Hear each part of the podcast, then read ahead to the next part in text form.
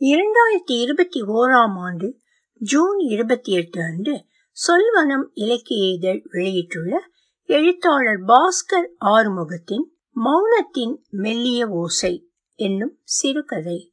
ஒலிவடிவம் சரஸ்வதி தியாகராஜன் பாஸ்டன். மூடி போட்ட சிவப்பு வண்ண பிளாஸ்டிக் கூடையில் இரண்டு நாட்களுக்கு தேவையான புடவை ஜாக்கெட்டுகளை மடித்து வைத்துக் கொண்டிருந்தாள் சின்ன பாப்பா. பாடியையும் உள் பாவாடையையும் புடவை நடுவில் மறைவாக சொருகினாள். வேதாச்சலம் ஐயர் கிளப்பில் இருந்து சுந்தரம் வாங்கி வந்திருந்த கோதுமை அல்வா துண்டில் கொஞ்சம் கிள்ளி பெரியவளுக்கும் காலியான பால் புட்டியை சப்பி கொண்டிருந்த சின்னவனுக்கும் தின்ன கொடுத்தாள். அல்வா எனக்கு பிடிக்காது எனக்கு வேண்டாம் நீ சீக்கிரம் ஆமா நம்ம போவோம் என்றபடி வெளியே ஓடினான் நடு உள்ளவன். அவனுக்கு பஸ்ஸில் வெளியூருக்கு செல்ல போகும் சந்தோஷம் காலரில் மஞ்சளிட்ட புதுச்சட்டையை மாட்டிக்கொண்டு தயாராக நின்றான். சீனி காரா சேவையையும் மிக்சரையும் தனித்தனி பொட்டலங்களாக மடித்து வைத்துக் கொண்டாள். கூடவே ஒரு ஜவ்வு தாழ் பையும் பஸ் பயணம் அவளுக்கு அவ்வளவாக ஒத்துக்கொள்வதில்லை. பஸ்ஸில் ஏறிய உடனே வாயில் எடுத்து விடுவாள். அதற்கான விசேஷ ஏற்பாடுதான் இந்த பை. திருகு சில்வர் கூஜாவில் வெந்நீரும் பயண வழிக்கு பிள்ளைக்கு ஊட்ட கிளாஸ்கோ பிஸ்கட் பாக்கெட் ரெண்டும் எடுத்துக்கொண்டாள் சின்ன தம்பி மாமா வீட்டுக்கு போறாங்களா அத்தைய பாப்பாங்களா மச்சானோட வெள்ளாடுவாங்களா ஆமை கிட்ட கதை கேட்பாங்களாம் மாமா கறி சோறு ஆக்கி போடுமா முட்டை திங்கலாமா சாப்பிட்டு சாப்பிட்டு சின்ன பிள்ளை குண்டாகிடுவாங்களாம். அம்மனமாக இருந்த சின்னவனை கொஞ்சி சர்க்கரையில் முகம் கொண்டு முத்தினாள் சின்ன பாப்பா. முழுக்குக்கு வர சொல்லி முத்து அனுப்பியிருந்த கடிதத்தை ஒரு பக்கம் மட்டும் ஒப்பிக்கொண்டிருந்த ஜாக்கெட்டுக்குள் இருந்து வெளியே எடுத்து மீண்டும் படித்து பார்த்தாள். அன்புள்ள அத்தான் சுந்தரம் அவர்களுக்கு முத்து எழுதுவது இங்கு நாங்கள் எல்லோரும் நலம். அதுபோல் அங்கு உங்கள் அனைவரின் நலம் காண ஆவல். நிற்க வருகிற ஐப்பசி மாதம் மூன்றாம் நாள் ஸ்ரீ மயூரநாதர் அவையாம்பிகை அம்மாள் காவிரி கரையில் எழுந்தருளும் திருமுழுக்கும் விழாவும் தீர்த்தவாரியும் மறுநாள் தேர் பவனியும் நடைபெற இருப்பதால் தாங்கள் தங்கள் குடும்ப சகிதமாக வந்திருந்து அருள்மிகு மயூரநாதர் அவையாம்பிகை அம்பாளின் அருள் பெற வேண்டுமாய் அன்புடன் அழைக்கிறேன். தாங்கள் ஆபீஸில் சொல்லி இரண்டு நாட்கள் விடுப்பு கொண்டு அவசியம் வரும்படியும் சின்ன பாப்பாவையும் குழந்தைகளும் உடன் அழைத்து வரும்படி கேட்டுக்கொள்கிறேன் அம்மா கூட சின்ன பாப்பாவையும் பிள்ளைகளையும் பார்க்க வேண்டி ஆவலாக இருப்பதாக தெரிவிக்கச் சொன்னது. மேற்படி அத்தைக்கு என் வணக்கங்களை தெரிவித்ததாக சொல்லவும் மற்றவை நீரில் இப்படிக்கு முத்து மாயவரம். கடிதத்தை வாஞ்சையாக பார்த்தால் சாய்ந்த குண்டு குண்டான எழுத்துகள் பேனா இங்க் அங்கங்கே சிதறி இருந்தது நிப் ஒரு இடத்தில் லெட்டரை சன்னமாக கிழித்திருந்தது. எழுத்துக்களில் விரல்களை ஓட்டினாள். இப்படிக்கு முத்து மாயவரம். என்றிருந்த எழுத்துக்களை தொட்டு தொட்டு பார்த்தாள். அவள் கண்கள் அரும்பியதை சுந்தரம் பார்த்து விடாது துடைத்து கொண்டாள். பெருமூச்சு விட்டபடி கடிதத்தை மடித்து மணிப்பரிசில் வைத்து கொண்டாள்.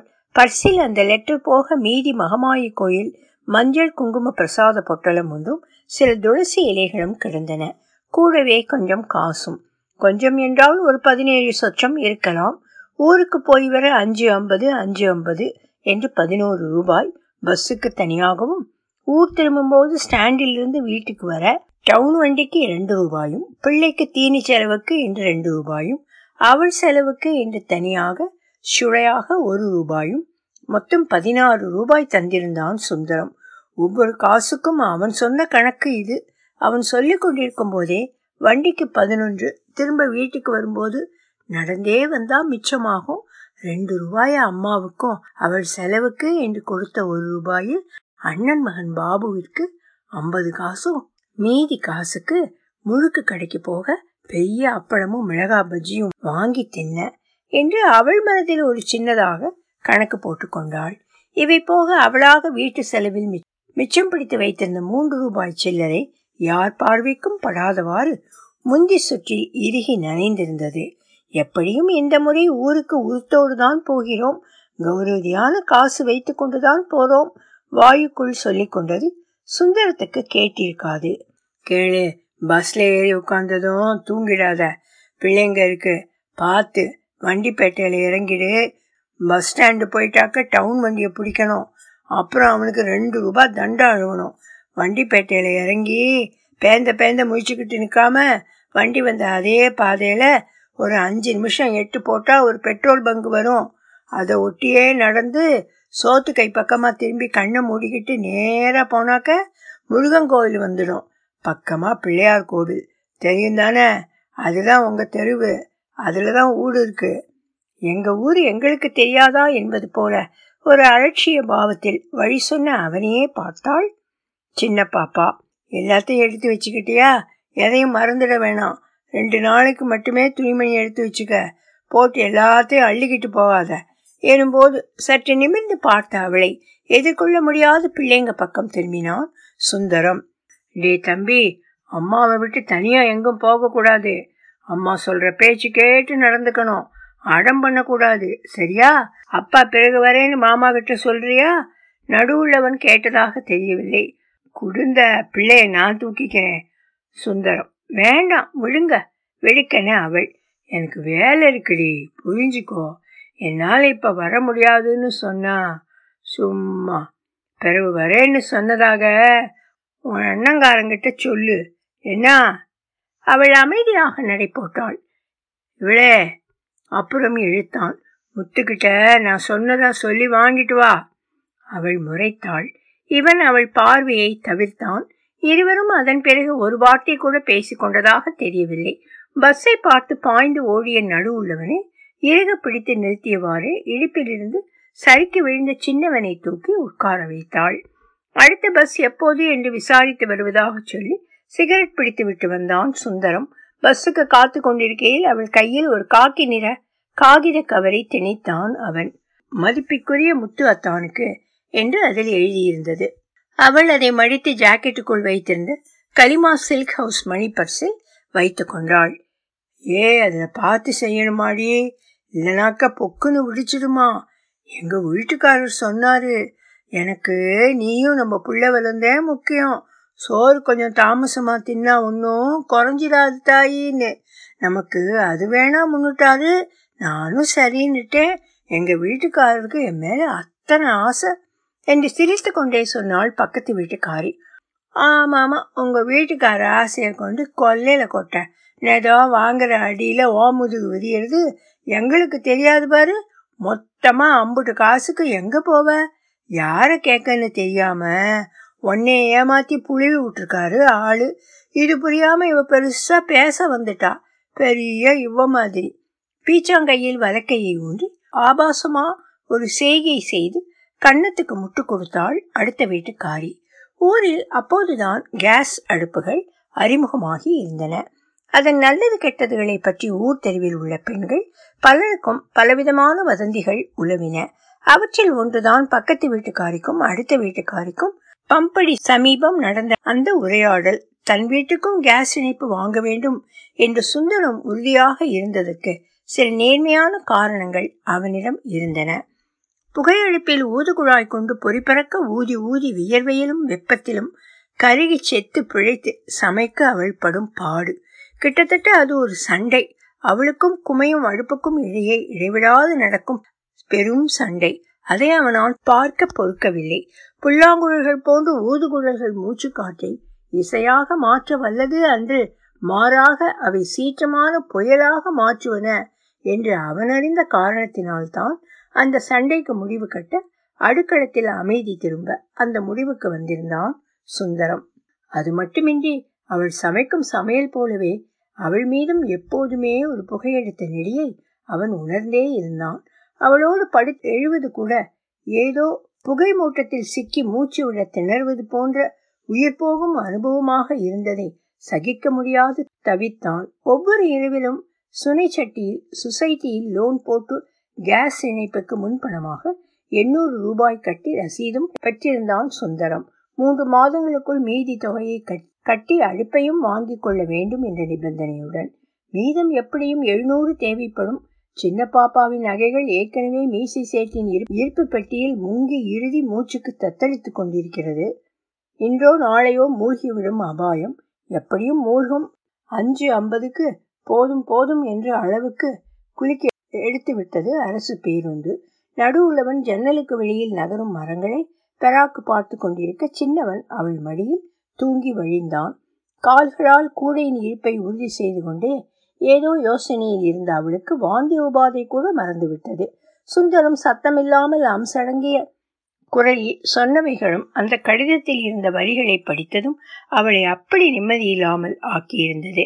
மதிப்புக்குரிய முத்து அத்தான் அவர்களுக்கு வணக்கம்.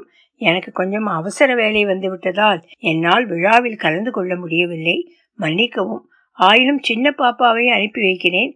பெரியவள் என்னை விட்டு இருக்க மாட்டாள். அவள் இங்கே என் கூடவே தங்கிவிட்டாள். நான் சின்ன பாப்பாவுடன் நடு உள்ளவனையும் சின்னவனையும் அனுப்புகிறேன். பார்த்து கொள்ளவும். நான் பெரியவளை அழைத்து கொண்டு பெரிதொரு நாளில் கண்டிப்பாக வருகிறேன். தவறாக எண்ணிக்கொள்ள வேண்டாம். மேலும் உங்களிடம் வருத்தத்துடன் ஒரு சிறு உதவியையும் எதிர்பார்த்துத்தான் இந்த கடிதத்தை எழுதுகிறேன். உங்களுக்கே தெரியும் என் வருமானம் என்னவென்று. அவள் அடுப்படியில் கிடந்து படும் கஷ்டத்தை பார்க்க பொறுக்காது. சொசைட்டியில் லோன் போட்டு கேஸ் கனெக்ஷனுக்கு பதிவு செய்து விட்டேன். மேலும் கொஞ்சம் பணம் கட்ட வேண்டிய பாக்கி உள்ளது. தெரிந்த இடத்தில் கேட்டும் இருக்கிறேன். அது வந்துவிடும் என்றே நினைக்கிறேன். ஆனாலும் போதவில்லை. எனவே நீங்கள் ஒரு ஐநூறு ரூபாய் தந்து உதவினால் மிகுந்த உதவியாய் போகும். இந்த கடிதத்தை தந்தி போல பாவித்து உடனே உதவுமாறு வேண்டுகிறேன். மேலும் திருவிழாவுக்கு வர முடியாது போனது வருத்தம்தான். அந்த மயூரநாதனின் ஆசி எனக்கு கிடைக்கும் என்று நம்புகிறேன். மற்றபடி சாந்தியை கோவித்துக் கொள்ள வேண்டாம் என்று சொல்லவும் மருமவனுக்கு என் அன்பு முத்தங்கள். இப்படிக்கு சுந்தரம் திருச்சுழி. அவனுக்கு முழுக்குக்கு போக வேண்டும் என்ற ஆசை உள்ளூர இருந்தாலும் நேரடியாக முத்துவை முகம் கொண்டு பார்த்து பணம் கேட்பதில் என்னவோ மாதிரி இருந்தது. நேரம் பார்த்து அந்த கடிதத்தை முத்துவிடம் தருமாறு சின்ன பாப்பாவிடம் சொல்லி மட்டும் அனுப்பினான். கோழைகள் ஆண்கள். அவர்கள் எப்பொழுதும் பெண்களின் பின் மறைந்து கொண்டுதான் போர் தொடுக்கிறார்கள். வா வா.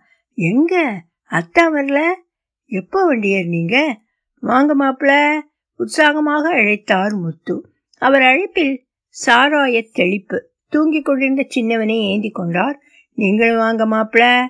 அப்பா எங்க? கன்னத்தை கிளினார் என்ன? அம்மா கிட்ட கேட்டதையே எங்கிட்டையும் கேட்குறீங்க டே தம்பி அவள் அதட்டலையே அவன் பொருட்படுத்தவில்லை. அப்பா வேலையா இருக்காங்க? நடுவுள்ளவன் துடுக்காக சொன்னான். சின்ன பாப்பாவுக்கு இப்படி ஒரு பிள்ளை அவசியம் வீழும்தான் வெடித்து சிரித்தார் முத்து. வா வா உள்ள வா. ஏ இங்க வா. சின்ன பாப்பா வந்திருக்கு பாரு.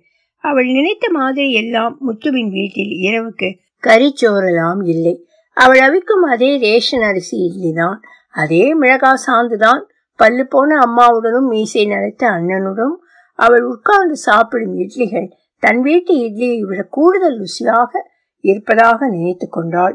சுயசமாதானம் செய்து கொண்டாள் ஏமாற்றி கொண்டாள். வீட்டில் ஜனத்திரள் கிணத்தடியில் தண்ணீர் இறைக்கும் சத்தம் ஓயாமல் கேட்டுக்கொண்டே இருந்தது. சங்கரபாண்டியன் நாடார் கடையிலிருந்து வாடகைக்கு எடுத்து வரப்பட்ட இரும்பு அடுப்பு கொல்லையில் வைக்கப்பட்டு கூட்டு சமையல் நடந்து கொண்டிருந்தது. வெங்காயம் வெட்டுபவளுக்கு தக்காளி யார் அறிகிறார்கள் என்பது தெரியாது. தக்காளி அறிபவளுக்கு சோறு வடிப்பது யார் என்பது தெரியாது. சோறு வடிப்பவளுக்கு என்ன குழம்பு என்பது தெரியாது. குழம்பு வைப்பவளுக்கு வெங்காயம் வெட்டியது யார் என்பது தெரியாது. அங்கங்கே இரண்டு மூன்று பெண்களாக சேர்ந்து பேசிக்கொண்டும் சிரித்து கொண்டும் ஒருவரை ஒருவர் கேலி செய்து கொண்டும் தங்கள் புருஷன்காரங்களுடனான உண்டான அனுபவத்தை சொல்லிக்கொண்டும் குத்தியிருந்தார்கள். யார் அதை செய்கிறார்கள் என்று புலப்படவில்லை. ஆனாலும் சமையல் ஆனது. அடிவிழே அடி சின்ன பாப்பா நீ மட்டும் என்ன அங்கும் இங்குமா அனுத்துற? இங்க வந்துதான் செத்த உட்காரு. நாங்க ஒன்னும் உன் புருஷனை பத்தி பேச மாட்டோம்டி. வா என்றாள் கூட்டத்தில் இருந்த யாரோ ஒருத்தி. சின்ன பாப்பாவிற்கு இது எதிலும் மனம் ஒன்றவில்லை.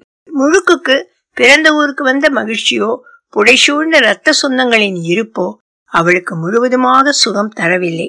மனதில் ஏதோ ஒரு முள் உறுத்தி கொண்டிருப்பது போல முனகினாள். பாதி ஒருக்கடித்த தாழ்பாலிடாத கழிவறைக்குள் பிரவேசிக்க நுழையும் முன்னர் ஏற்படும் சின்ன தயக்கம் வருமே அதை போல அவளின் ஒவ்வொரு நொடியும் ஏதோ ஒரு பரிதவிப்போடே நகர்ந்தது.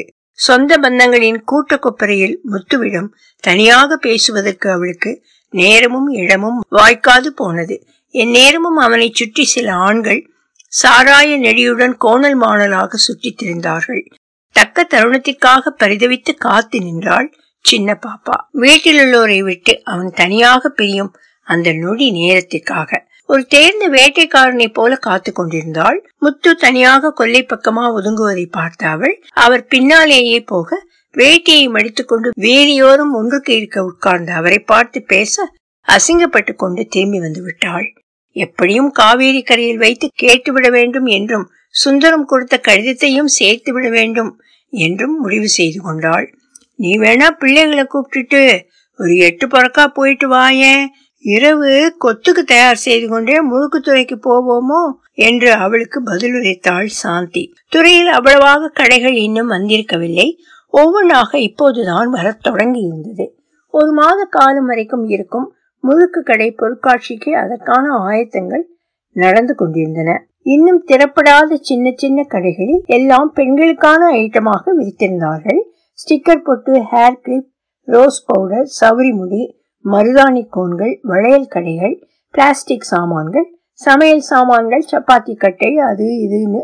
கூடவே சிறுவர்களை கவர மேஜிக் கடைகள் பஞ்சு மிட்டாய் கடைகள் பலூன் பெருசுகள் வழக்கத்திற்கு மாறான பெரிய பெரிய ராட்டினங்கள் நீள்வட்ட பாதையில் சுத்தி சுத்தி வரும் ரயில் வண்டி. ஒன்று சின்ன பிள்ளைங்களை ஏற்றிக்கொண்டு வட்டமளிக்கும் வாத்து ராட்டினம் என்று களை கட்ட தயாராகி கொண்டிருந்தது முழுக்குத்துறை. அவள் எதிர்பார்த்த டெல்லி அப்பளம் மைசூர் மிளகாய் பஜ்ஜி கடைகளில் வெறும் போர்டு மட்டுமே ஒரு கடைமறைப்பில் மாட்டியிருந்தது அவளுக்கு. ஏமாற்றமாக இருக்கவில்லை. இது எப்போதும் வாய்ப்பதுதான். அதை வாங்கி திங்க இன்னும் ஒரு வருஷம் காத்திருந்து அடுத்த முழுக்குக்கு தான் உதிரம் அடித்து சிரித்து கொண்டாள். அந்த ஓசை வெளியில் யாருக்கும் கேட்காது தொண்டைக்கும் வயிற்றுக்குமாக புதைந்தது. பிள்ளைகளின் அதம் பொறுக்க முடியாது. துறையிலிருந்து சீக்கிரமே கிளம்ப முடிவு செய்தாள். அதம் என்றால் பிள்ளைகள் கேட்கும் அனைத்தையும் வாங்கித்தர இயலாமைதான் வேறு என்ன? அவள் போட்டு வைத்திருந்த கணக்குக்கு மேலே செலவானது. நாசமா போவ. என் வயிற்றுச்சில கொட்டிக்க எமனாட்டம் வந்து நிக்கிறானுங்க பாரு. ராட்டினக்காரனையும் பஞ்சு மிட்டாய்க்காரனையும் திட்டி தீர்த்தாள். அவளிடம் இருந்த ஒவ்வொரு சக்கரமும் கழண்டு கொண்டிருந்தன. கரிமா சில்க் ஹவுஸ் மணிப்பர்சில் இப்போது வெறும் ரெண்டு ரூபாய் மட்டுமே விஞ்சி இருந்தன முந்தியில் இருக்கும் மூனையும் சேர்த்து எப்படியும் ஊருக்கு போய் சேர்ந்து விடலாம் என்றுதான் நினைத்தாள். அதற்கும் வந்தது அடுத்த சோதனை. கண்ணை கூசும் பச்சையில் முசுமுசுவென இருந்த பந்துகள் வேண்டும் என்று பாபுவும் நடுவுள்ளவனும் ஒட்டாரம் பண்ணி ரோட்டிலேயே அழுது புரள முந்தானியில் முடிந்திருந்த மூன்று ரூபாயும் காலியாகி போனது. வெத்த மனுஷியாய் வீடு திரும்பினாள். ஊருக்கு போக காசுக்கு என்ன செய்வது என்பது புரியாது. அழுதாள். அவள் அழுவதும் அவளுக்கு மட்டுமே தான் கேட்டிருக்கும். திருவிழா முடிந்தது சொந்தங்கள் சொல்லிக்கொண்டு ஒவ்வொன்றாக சென்று கொண்டிருந்தன. முத்து எல்லோரையும் வழி அனுப்பி வைத்தாள். இந்தா நீ எங்க கிளம்புற? இரு இரு. இன்னும் ரெண்டு நாள் இருந்துட்டு போலாம். இப்போ என்ன அவசரம்? கேஸ் இணைப்புக்கு ஐநூறு ரூபாய் பணம் வேணும் என்பதா? வண்டிக்கு அஞ்சு ஐம்பது மட்டுமாவது தானா என்பதா? புரியாமல் குழம்பி போய் அண்ணா அண்ணா அண்ணா மூக்கு விடைக்கு அழுது விடுவது போல தயங்கி தயங்கி நின்றாள் சின்ன பாப்பா. அவள் மனதுக்குள் ஏதோ சொன்னது அங்கு யார் காதிலும் விழவில்லை. ஒலி வடிவம் சரஸ்வதி தியாகராஜன் பாஸ்டன்.